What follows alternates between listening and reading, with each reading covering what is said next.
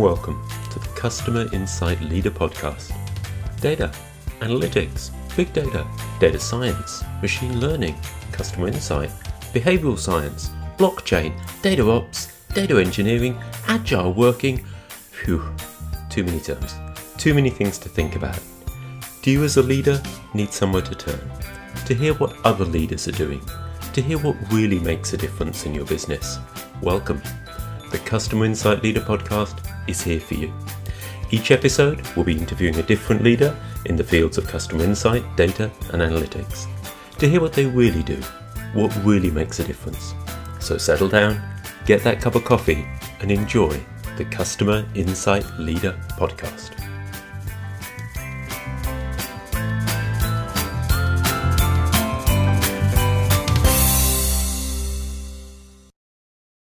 Hello and welcome to the Customer Insight Leader Podcast, a place to hear from today's leaders in the fields of customer insight, data science, and analytics. I'm your host, Paul Laughlin, and with me today is Suresh Pillai. He's joining us from Berlin to continue our, our international focus. A theoretical physicist at his core, Suresh is a leader in the fields of data science, customer intelligence, and marketing analytics. Along the way, he's developed self organizing algorithms for network routing, disrupted multi-touch marketing attribution and transformed CRM from a marketing endeavor to a data science one. So that sounds intriguing. His recent focus has been on data strategy and building intelligent customer products, driving data to the, the core of a company's commercial and product experience. But he maintains his scientific interests in complexity theory and statistical mechanics. So there's some interesting new topics there, listeners, for us to explore in this podcast and get as we did a bit maybe with Alan Crawley, a little scientific again. Welcome, Suresh. Thank you, Paul. It's a pleasure to join today, and I look forward to our chat uh, and you know discussing uh, my view on data science. Brilliant. I look forward to it, Suresh, and it's the the diversity of people's views that's great to have. I look forward to your perspective. Now, first off, as you're our latest international guest on this podcast, I think from memory we've had a couple of guests join us from the US, had Andy Sutton join us from Australia, and now you're connecting in from Berlin. Thought it might be interesting to get a bit of a view on what it's like out there. What's the data or data science scene like there? Is it thriving and growing or something else? Definitely, definitely a hot market here, um, hmm. and, and, I think there's demand doesn't uh, is much bigger uh, than the supply. So there's a lot of international hiring from not just over Europe, but actually uh, globally. Um, Berlin, the startup scene, and even the more mature businesses have really accelerated in the past couple of years. So it's really a great time to be here and a, and a great market for data scientists to come. Great, good to hear. Good to hear. Um, okay, I, have asked um, every one of our guests who's come on this podcast to kick us off just by giving us a bit of their backstory to set context, if you like. So, could you tell us a bit about your background and maybe particularly how you've transitioned from this passion for physics into data science? Yes. So, yeah. So, as we said, uh, I'm a theoretical physicist, uh, and I did my research on uh, complex systems. Mm. And that's really about understanding how uh, large systems composed of uh, multitude of components uh, how, how, to understand them, how to model them, uh, and you know topics like emergence, right? So how simple mm-hmm. rules lead to emergent behavior at the whole system. So something you know the simple one I think most people know is how ants forage for food. Uh, you know they only follow local pheromone rules, uh, but you get a global emergent behavior where the the nest of ants can find food collectively. Right. Um, so I was interested in that from a physics point of view and understanding things like emergence, synchronization, uh, and so on. Um, and that took me naturally into doing some practical work in the real world, as we say, uh, mm-hmm. in designing algorithms for distributed networks. So self organizing uh, and simple uh, self adaptive network algorithms. Mm. originally, uh, a large company like Nortel, and then for a small uh, startup that was doing distributed storage for medical systems.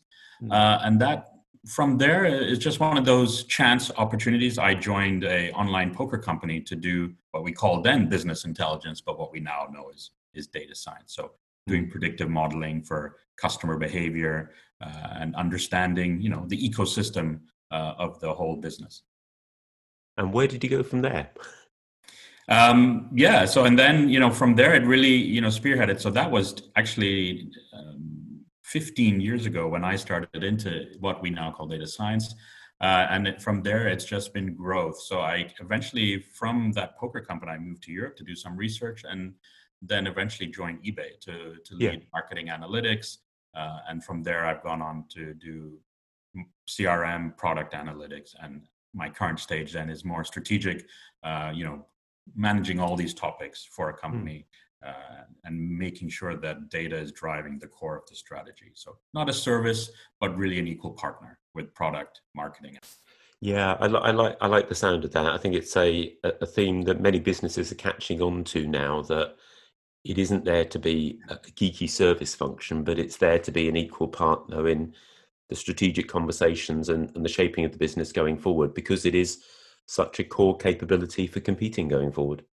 Yeah, and I think if I look back at, at that transition and that career, what started at the at the poker company was really this focus on customer, right? I mean, and that has been the focus of my career, uh, mm-hmm. uh, and that has been successful even in some very complex problems where things were just right, even when using data science. And when we re-looked at it, and really focus from the customer point of view, we found the solution. So uh, whether it's marketing, product, or CRM, like truly focusing customer, people say that, but when you do it from actually your analytics point of view as mm. well, you, you really do arrive at the correct solution for otherwise, you know, ambiguous problems, right? We are trying to solve ambiguous problems with data.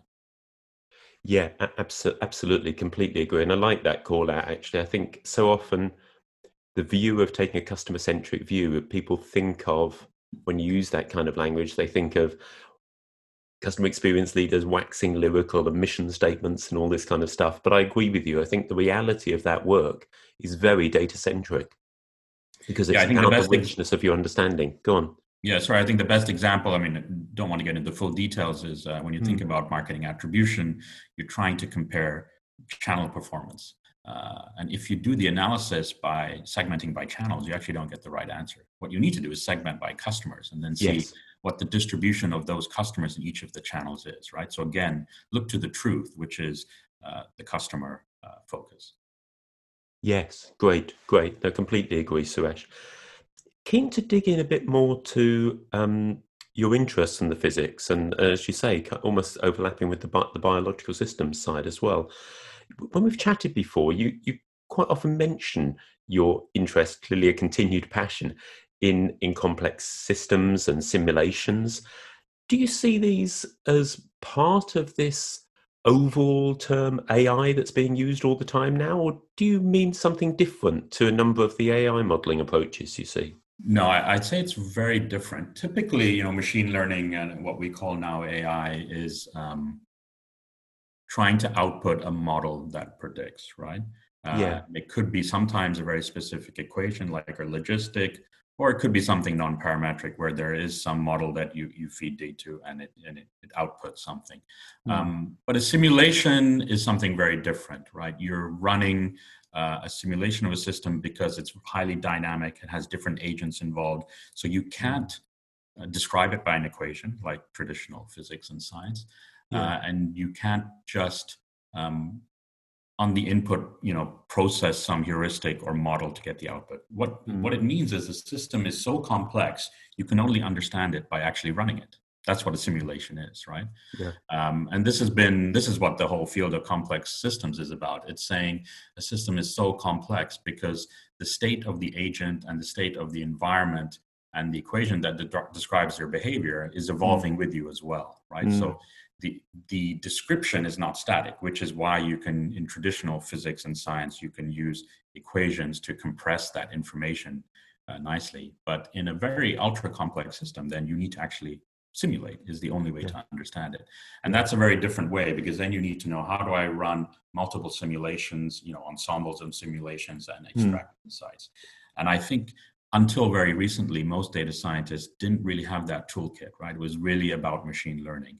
Yeah. Uh, but simulation is very much needed um, in these complex systems, especially now, especially here in Berlin, where urban mobility has become a very successful, uh, disruptive uh, startup business. Mm. Um, even something like you know scooter or car uh, hailing services. Mm-hmm I mean, you have a geospatial, you have different types of sharing, you have different types of customers. How do you understand that? Well, you really have to run a, you know, an agent-based model simulation mm-hmm. across some grid, right? And understand how different scenarios, different demand scenarios, different supply scenarios, or an exogenous event like a huge traffic issue can um, impact uh, mm. your business.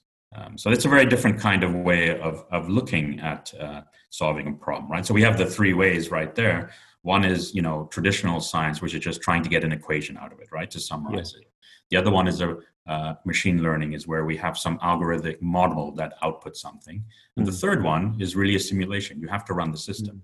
Now, hmm. typically, you don't simulate the full system in all its glory detail. You mm. need to simplify it into the essential components. So, mm-hmm. just like we do feature engineering in uh, machine learning, yeah. you need to abstract it to a level that gives you the right output, but also it has practical way of actually running it. Um, and that's something that links back to my scientific background. And actually, when we were your earlier question about transitioning from physics to data science, hmm. um, it's it's sometimes really important about how do you build abstract frameworks, right? You need to hmm. simplify the problem to enable the proper business questions to be answered. So, hmm. is it is it a scientific approach? Um, is it a machine learning approach or is it a simulation approach? All of them have different levels of abstraction, but they do yeah. the same thing. Great, thank you, Suresh. That's quite a useful framework, I think, for thinking about being a bit more intentional about which modeling approach will help in in a particular scenario. It's interesting, actually. It puts me in mind of I did work for a number of years in AI back 20 years ago, so before the AI winter. And, and back then, that we used different language and a plenty of focus on on machine learning and, and deep learning and neural networks as much as the uh, kind of more more rule induction or, or algorithmic approach. But I only heard even then only a little bit about it was just beginning to emerge that the use of smart agents and the power of simulations, and it is something I hear a lot less about. Do you think few people are working on that side and it's underdeveloped compared with the other wings of data science? I think it's underdeveloped in I think the most noisy parts of AI and data science, the ones we see, right? But I, there are a lot of people, and especially engineers, who are obviously running mm. simulations. Mm. Uh, mm. Wouldn't be considered data scientists, but you know, simulation has been a huge part of engineering for for decades. Yes. Uh, and obviously uh, science as well. So there are a lot of people in aerospace, uh, civil engineering um, who are doing simulations. Um, what I'm suggesting is that those of us in the what we call data science, the customer insights, um, mm. I think we're not using it enough. But mm. as I said, in the cases like urban mobility, it's really the only way to solve it. Um, I would say what it brings out is this concept of you know what i like to talk about is that prediction and insights aren't always the same thing right uh, and this goes back to my training in complex systems okay. the idea of a complex system is that there are multiple levels of understanding right there's the system level understanding there's the atomic level understanding and there may be levels in between right okay. um, and i think there is a false belief that you can build a low level atomic hardcore predictive model typically black box, and then aggregate it to get insights at the higher levels. And, and that's yeah. just not true. What you need is you need different models at each level, right? Uh, yes. And to translate that into data science languages, there are different features that are important at each level. Mm. So hmm. the atomic level might certain features may be driving the prediction, but at a higher level, there may be different features. Mm. So automatically, that means if you have your atomic model with certain features, then it's not going to give you the insights at the higher level where different features are. Yeah. yeah. Right. It's a very subtle point. Even a lot of physicists and scientists don't get that.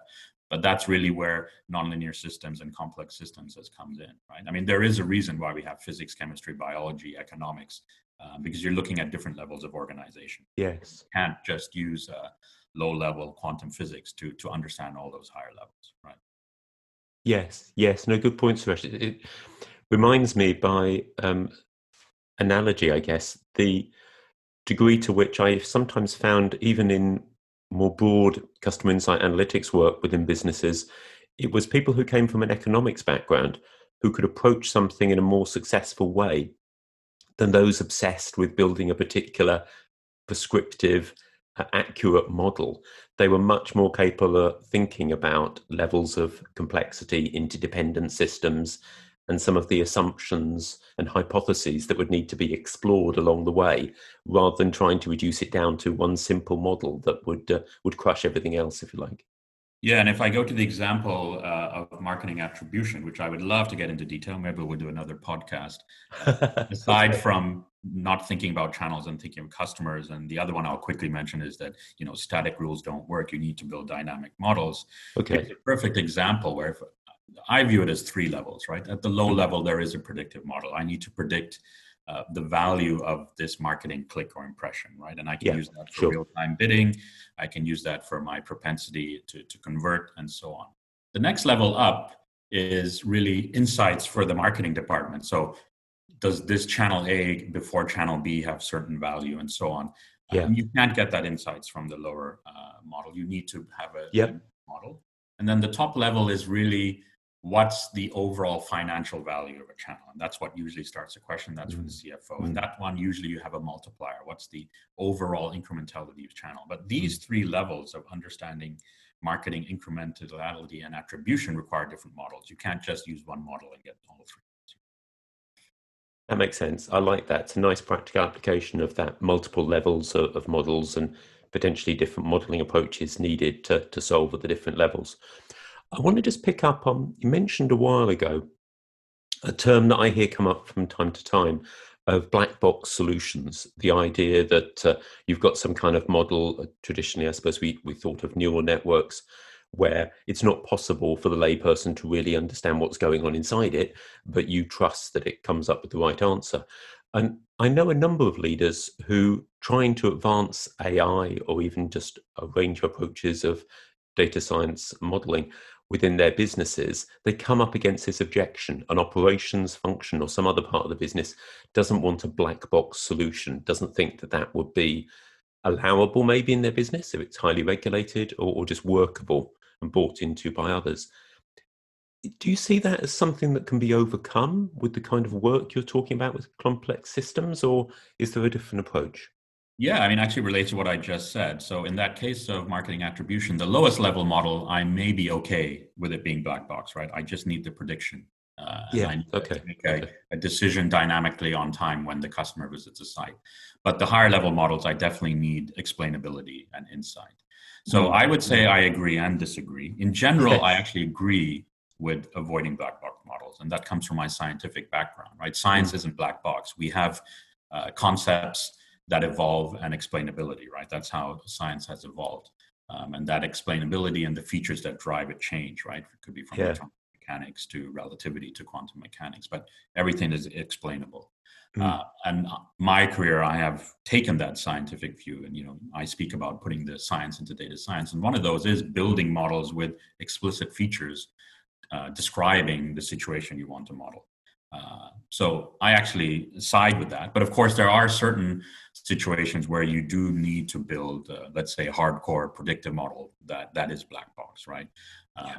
And that's fine uh, in those yeah. situations. Uh, but you can still um, get insights out of a black box model sometimes if you're very creative about how you visualize it mm. or what you extract from it, right? So you need to reduce the dimensions and concentrate on a few features of it yes. and describe it. So uh, one example would be related to this. Uh, what I talked before is maybe you have a propensity to convert model uh, for your CRM system, and maybe it's a black box model, right? It's okay. A lot of features going into it, your behavior on site, your history, and so on. So maybe it is a black box model.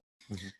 So, what do you do with that? You can make dynamic decisions, but if you need to understand strategically how your customers are behaving, yeah. what would you do? Or you need to tell the CRM department, the product or marketing department, we have these kind of customers. But all, all you have is this black box model that predicts propensity to buy in, say, 10 mm. days. Actually, what you can do is actually plot that propensity to buy, how it evolves for all your customers, and you'll see that there's yes. different behaviors that cluster out of that right so i've taken a black yes. box model yes i'm giving a very simple example right yeah yeah yeah i see your point and, and then plotting the time evolution and you'll see like some mm. cases a certain customer will gradually their propensity will grow to, to a conversion uh, maybe mm. a nice staircase um, another one the opposite would be someone who goes up and down and doesn't really grow so they're kind of a confused customer and a third one could be someone who comes intermittently eventually gets there, but slowly. So the first customer, obviously, you leave alone. The second customer, you need to intervene with CRM. The third one, maybe not intervene, but maybe nudge, right? So here's a yes. just a simple example: black box model. I then extract some insights from it, and then I have a segmentation, and then I can design my campaigns and marketing strategy based mm. Yes, no, I like that, Suresh. It, it, it's rather nice, the um, almost metaphor approach that data visualization literally does shed light on the uh, the black box solution. But yeah, I can I can see how that could that could help in even what is a complex nonlinear relationship, being able to visualize what it means in terms of the the output behavior that you see.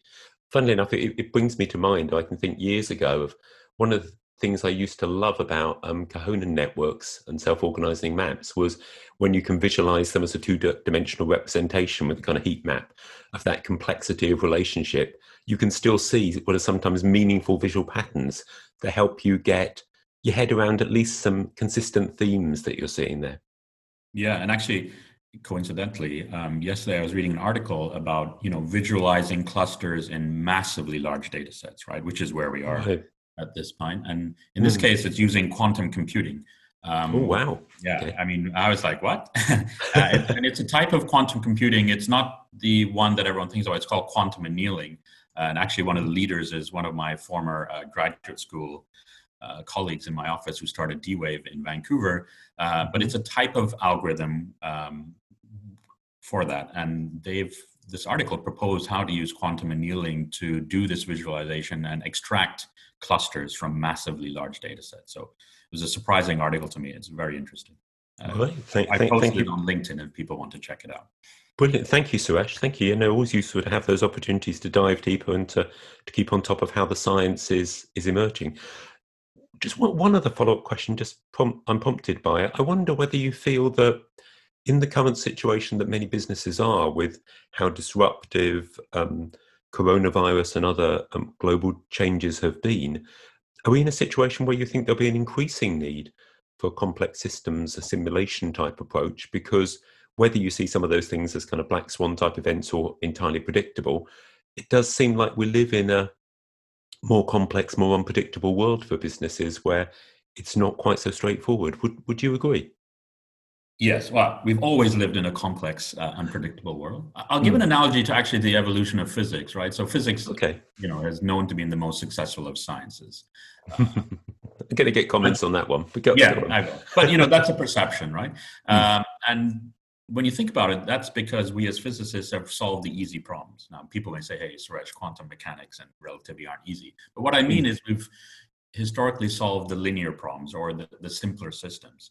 Uh, okay. When you get to the more complex systems, it, it does become much more challenging. Uh, you know, mm. one of the, I think the most interesting, outstanding, still I would say unsolved, though there's been big uh, steps in the past few years, is turbulence, right? So turbulence mm. is in water. You know, when you see this highly chaotic uh, behavior of water, and actually that's a very complex system with multiple levels. You have yes. you have uh, eddies uh, at the large scale and and tiny currents at the small scale. Mm. So there's mm. there's things going in you know circles or flows at different levels. They're separate, but they're also interacting. So energy is flowing from the high level to the bottom level, uh, and also the other way. Information is flowing. So that is an example of a beautifully complex system with multiple levels and mm. multiple behaviors. Um, and that's the kind of thing where physics obviously is not solved completely and has taken a while. So I think even in data science, um, we have gone after the low hanging fruit, which is what you should do, right? As a good business yeah. person. Yeah. We've solved uh, many great problems. But now, as we get to the more holistic view, right? I mean, I don't just focus on this single behavior of the customer. I need to understand in a whole, uh, whole way how this impacts their customer journey, uh, their retention, uh, and the whole business model, right? That's a simple way of looking at it. But yeah. I think yeah. even more complex then is do I have to model just my own business or do I have to model how my business interacts with other businesses and the economy, right? And obviously, this is what economists uh, try to understand top down. The question mm-hmm. is, can we also move bottom up to understanding this? And, and this is an ideal example of, of complexity. Makes sense. Makes sense. I can, I, I can see where, where the simulation will come in. Um, we have to broaden our tool set. Yes, Yes, that that that I can completely agree with. I'm going to avoid the rabbit warren of you you you touching on turbulence. I think I mentioned to listeners when I did the interview with Alan Crawley, my undergraduate degrees in meteorology and oceanography. So I'd be very tempted to go and talk about turbulence in water and air, but um, I, I, I, get your point, Suresh, and I will resist it. The I'm keen to move on to focusing on your work at a leadership level as well, um, and I wonder whether many businesses are still investing in, for many, getting their first data scientist or getting their data science or data engineering function working. And there's still that big focus on, on technical skills, but not necessarily recognizing that they need technical leaders, or as I'd call them, kind of translator leaders who can speak technical and also communicate effectively with the business. Do you see that as a problem as well? Yes, and I think even the big guys. I was speaking with one of the big ones. Uh, I won't mention mm. their name, and they had recognized. You know, I think one of the most successful technical companies. I think most people can narrow it down to uh, three okay. Yes. and they said even in their hiring, they had come to the realization that they really hadn't focused on technical leaders. Right. Mm. Um, mm. Hiring technical, capable people uh, is easy, I would say, because there are a lot of people and there's a huge focus on it now. Yeah. But hiring technical leaders is a different thing because mm. it involves multiple things one is you need to be technical right yep uh, you can't just be a consultant come in and manage data science although some people do try that uh, so you yeah. need to be a technical person um, number two you need to manage people right and mm-hmm. um, mm. technical people have the reputation of not being necessarily the best people person i don't think that's true i think that's a bit of a, stereotype but, you're right, it, it is a reputation out there anyway, whether it's true or there not. There is a reputation, yeah. and as a, and I, as a theoretical physicist, uh, know know that reputation. But uh, uh, um, but so you, you you have to be technical, you have to manage people, but you also have to manage technical projects, right? So you have to be a PM as well. So now we're already yeah. at three skill sets, yeah. uh, and it's growing because you also need to be strategic. So we're at four yeah. skill sets, um, and so finding that kind of person yeah. who also can communicate, fifth skill set, uh, and understand business, six skill sets, right? That's mm. a, that's a lot, right? We don't mm. expect that of leaders in other functions to be mm. so broad, mm. but a data leader, a data science leader, actually needs to have all those uh, skill sets to be successful. Um, so I think that's what I mean by technical leadership. It's having the non-technical leadership parts plus the technical leadership parts, right? Right. Uh, and I think there has been a focus on hiring uh, leaders who are only uh, technical. We've got a we've got a lack of English phrases here to be precise, but who are only on the exec- technical execution side. But you need something broader. Uh, and for building successful businesses that, as we said, solving more complex problems, uh, then you need to find these leaders. Yes, yes, I, I, I completely agree, Suresh. And I think there is, uh, although there can be debate about whether you strictly need to be in deep in data science for your technical aspect. Certainly, there are a range of technical skills, and I agree with you. All those other hats or skills that, that leaders of these functions need to be able to wear, which makes it particularly challenging. I'm keen to touch on maybe a more personal aspect, if I may, um, of of leadership challenged these days. Is I, I don't want to walk past the fact that many leader, many businesses are also concerned now about diversity especially among their leadership population? You know, do they have adequate representation on a gender and a ethnicity basis, etc.? Do you think that's a particular challenge for the data science leadership community? I mean, we've already set the bar quite high in saying how many skill sets they need to have. Given that, do you think we're working or need to work against the existing bias that is too white and too male in the data leadership science? Excuse me. Um, actually, in this case, I would say no. Actually. oh, that's uh, interesting. Yeah, I mean, um, I remember when I first visited um, the eBay off, uh, office headquarters mm. from Zurich, and uh, I was actually shocked, but you know, it's pleasantly surprised on the diversity I saw there in terms of both gender uh, and uh, let's say nationality yeah. Uh, to cover many aspects of that. So it was quite diverse. And then, if, of course, if you look at the leadership in in Silicon Valley these days, I mean, you'll notice that it is quite diverse. There may even be a bias towards, uh, I think, India uh, in that case. So I think diversity is not necessarily the issue, and and all the companies I've seen globally um, seem have been fairly diverse, both on gender and nationality. Um, and I think here now, even in Germany and Berlin, just because we're hiring globally, um, mm-hmm. that diversity is there. Now, you do always find yourself in such situations where there is a gender imbalance, right? Yeah. Uh, it's not as extreme as people may think or as in other fields. Mm. But I'd say we're fairly good actually in data science, in my experience. Mm. Okay. So, in, so I mean, I've had um, women leaders above me that I've, you know, reported into. Uh, yeah. People around me and definitely the people in my teams underneath me have been fairly uh, diverse. Yeah. Good, good, and encouraging to hear. I wonder whether there is a bit. But of that doesn't mean we shouldn't always think about it, right? Because it is a societal issue, so we can't isolate yeah. ourselves. Yeah. Um, for me, I think I've seen more. I think the problem really at the C level, where there really is still a lack of female leaders. Uh, yes. Especially yes. in Europe. Like in Europe, it's quite strong. Yes, yes, yes. I was going to also postulate whether it's different when you're dealing more with with large corporations in the UK, more traditional firms. I guess a lot of the organisations I work with uh, within the financial services sector, or certainly large FTSE 100 or FTSE 250 kind of companies, largely um, either based or with significant presence in the UK. And I think that group of businesses, maybe compared to some of more the tech sector that you've referred to, Suresh, um, still appearance wise appears to have a diversity issue. Yeah. I think on the uh, on the engineering side I, would say there still is a, a gender diversity issue uh, mm. that needs to be worked on.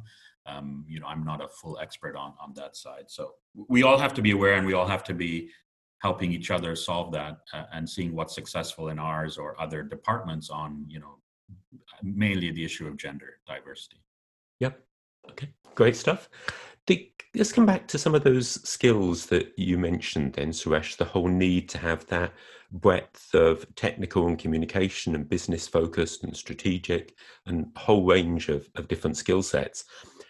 I'm interested again to understand your personal story a bit. What skills are you still actively developing as a leader, presuming you're not the absolute finished product? Yeah, yeah nobody's a finished product. Um, I'd say there's two points there. Uh, one thing, you know, when I first became a, a leader uh, here in Europe, I think, especially in a global company, uh, mm-hmm. especially if you're the, you know, the, the lead of, let's put it uh, this way, you're the leader of the truth, right? We in data science, especially in marketing measurement, I, like that, are are supposed to be the arbiter of truth, mm-hmm. right? Mm-hmm. So you have the truth, but the mm-hmm. truth may hurt, as we all know, mm-hmm. Mm-hmm. uh, and you need to message that truth to uh, uh, your colleagues or to leaders, and it may be disruptive uh, to the business. It may be yeah. disruptive to the worldview of the business. Yeah. It may be disruptive to people's bonuses, right? When you say sorry. Mm-hmm. Um, so I think the the first thing that I had to really develop is that how to communicate the truth and get people to accept it. You can't just say, "Here it is, deal with it," right? Um, yeah. And I think those of us from a scientific background are used to operating that way, right? I mean, we deal with more with facts and and listen to it and and don't argue over them too much. We mm. we try to adapt to it. So I think in a more diverse whole company experience, then you need to influence in getting that truth across because if it really is the truth then you need to adjust the business to it right and if you care about the business then it's important and and that took that took a while for me right you know to mm. to how to influence that truth by you know communicating who do you communicate first yeah. uh, who do you communicate second uh, without going directly uh, to the person who needs to hear it, right? So it's it's it's about building a story, uh, and of course you need to have built trust with your colleagues before yes, that. So it's, it's, a long process, right? So I'd say you should already have built trust, uh, and then after that you need to build the story, uh, and you need to do it slowly and subtly. You can't just dump it on the table. no. we, would all love it would be that way for data and data mm. insights, mm. especially when it comes to marketing measurement to say, mm. sorry, this is the way it is, but we're all still humans. Um, so I think that was the big first learning and development for me. I think now, if I think in my current status, uh, as I've got more involved in really driving product through data. I have a different challenge, which is I'm stepping on the toes of product people, right? So, right. Uh, so yeah. you're how do you become a partner, um, an equal partner, and mm. Without really annoying your partners because you're trying to do a bit of their in their territory, right? So that that's a different kind of uh, challenge that I'm working on at present, learning. Uh, of course, you know, in the ideal situation, you have hmm. leaders who all um, don't think territorially; they only care about the company, and, and mm. we're all happy mm. uh, to just collaborate. And, and I have found that in, in certain mm. situations, but it's not always true, as we said. Yeah. It's, it's not a, a judgmental. I mean, we are humans, and you know, we have our yeah. role. Um, so it's really about how do you collaborate uh, without invading. I would say. yes. yes. Yeah, yeah, no, good, good, good point. You know, maybe we're back again to the uh, to biological complexity. We're, we're we're dealing with with human beings, and and I agree with you. Some of the training I do on things like stakeholder management, it's amazing how many different skill sets come into some of the challenges you've described. And you've got that intentional stakeholder management, you've got the navigating and understanding of organizational politics, you've got emotional intelligence, you've got communication skills. It is I, it's multidisciplinary um, journey of development there, Suresh. So I, I wish you well on it. The um, next thing I wanted to ask was um, I'm always conscious that I've got a, a, mixed audience for both this podcast and, and readership of the blog, and between people who are a bit more experienced in their careers, more, more like yourself, uh, kind of got leadership experience under their belt and are facing some of the challenges we've discussed, but also some less experienced um, graduates, new analysts, new data scientists, who are a little bit earlier in their career. So I like to pick the brains of people that I've got on the on the podcast, or the the uh, aged wisdom, we could put it that way, um, to just say what skills or knowledge you would now, with hindsight, encourage them to develop. If you were mentoring someone a bit earlier in their career, what tips would you be giving them? Yeah, it's a good question. Actually, I get a, and I get that question quite often. Um, as you may know, I am part of the mentoring club now, and I've had a lot of uh, people approach me about developing their careers or even starting off their careers in data science. Um, yeah, we've reached a point now, actually, where you know the, the technical aspects. When I say technical aspects, I mean model building of machine learning is yeah. fairly well understood, fairly well automated, and um, contrary to when I started, where you there was a lot of manual work, we have you know huge frameworks and libraries and Python and automations to, yeah. do quite easily and quite fast, right? Obviously, you still need to understand it. You can't just run models blindly. You need to understand the details and a bit of mm-hmm. mathematical underpinnings, uh, and more importantly, you need to know how to manage data. Uh, and, and, use the right data and sample the right data and mm. then make the right mm. conclusion. So, I mean, of course, you still need to have the core data science um, capabilities. But what I think now, and this wasn't true when I started, which is quite a while back, is now data yeah. engineering is very important. So that's more like data ops and machine learning ops because you need to be mm-hmm. able to build the pipelines and and embed your model into production, right? So I think now it really is required of data scientists to understand more of that software data engineering side. Um, and that really is a challenge for many companies these days, right? How do you operationalize machine learning? It's not building yes. the models. Yes, indeed. How do I put them into the system and how do I operationalize them along with my data warehouses, my production systems, and so on? So I think that's the one big advice I give. Um, the second one is really because of that as well on you know the maturity mm. of data sciences it's really about communicating uh, and business understanding right i mean these are right. things that are most important and it's how what i look for in uh, more junior data scientists is this someone that can develop into a role that really acts as a partner and consultant to the business yeah. Yeah. you can't just be a purely technical person anymore um, and I think the third one is entrepreneurship. And entrepreneurship has mm. a very specific meaning about you know starting a company and and you know selling it off mm. or being successful. Mm. Entrepreneurship is really about being innovative, even within a large corporate environment, right? So, um, how do you innovate uh, and solve problems uh, in new ways? Uh, yeah. Within the constraints. So that's how I view. I can give an example. My first job at the poker company, as I said, you know the the online poker ecosystem is so complex. You have many different types of players or agents, as we discussed mm-hmm. before, in terms of complex systems and simulation. yes. Different yes. tables of different wage sizes, uh, and so on. I mean, how do you model that, right? As I said, you need to do an agent-based model, but at the mm. time, you know, we didn't have time to wait two years for um, you know a researcher or a PhD student to do that kind of mm. modeling. Mm. You had to simplify the system. So this is, I say, my first case of being entrepreneurial. I just simplified it to three types of players. You know, uh, mm-hmm. minnows, dolphins, and sharks. Um, uh, because you know the profit of a poker system has uh, is on a percentage of of the table stakes, the rake. Mm-hmm um, but there's a limit. So that means mm. the game is huge and there's a lot of money spent. The, you know, the, the company doesn't make so much profit, right? Because you've mm-hmm. gone beyond the cap. So mm-hmm. uh, I don't think we have time to go into the details, but I simplified it to uh, minnows who are new players coming in, losing fast, who provide liquidity to this complex ecosystem. The sharks are the big winners, usually okay professional poker players. You need them more for marketing.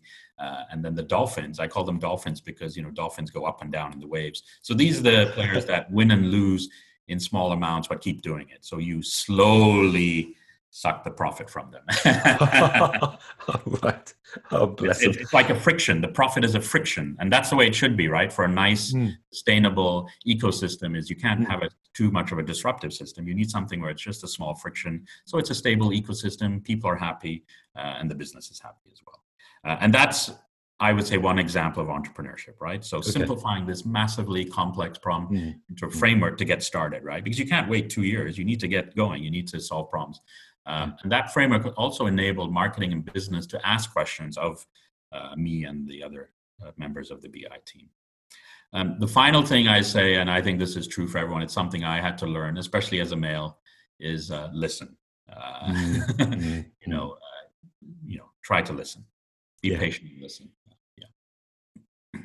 Brilliant. Thank you very much. Really good set of set of tips there for those who are new in their careers those wanting to learn a bit more about data ops, you could do a lot worse than listen to episode one with Harvinder Atwal, where he, he really talks about his book, Practical Data Ops. Yeah, that, that was there. an excellent book. I read that recently, and that, that actually motivated me to think about that even more. Yeah. Great, good. Thank you, Suresh. And I completely concur with your points about the importance of the softer skills, the business interest, and the communication. The entrepreneurship, really interesting one, and, and listening in important for the rest of our careers. Absolutely. Final question, if I may, Suresh, um, although I, I feel like I could talk to you all day.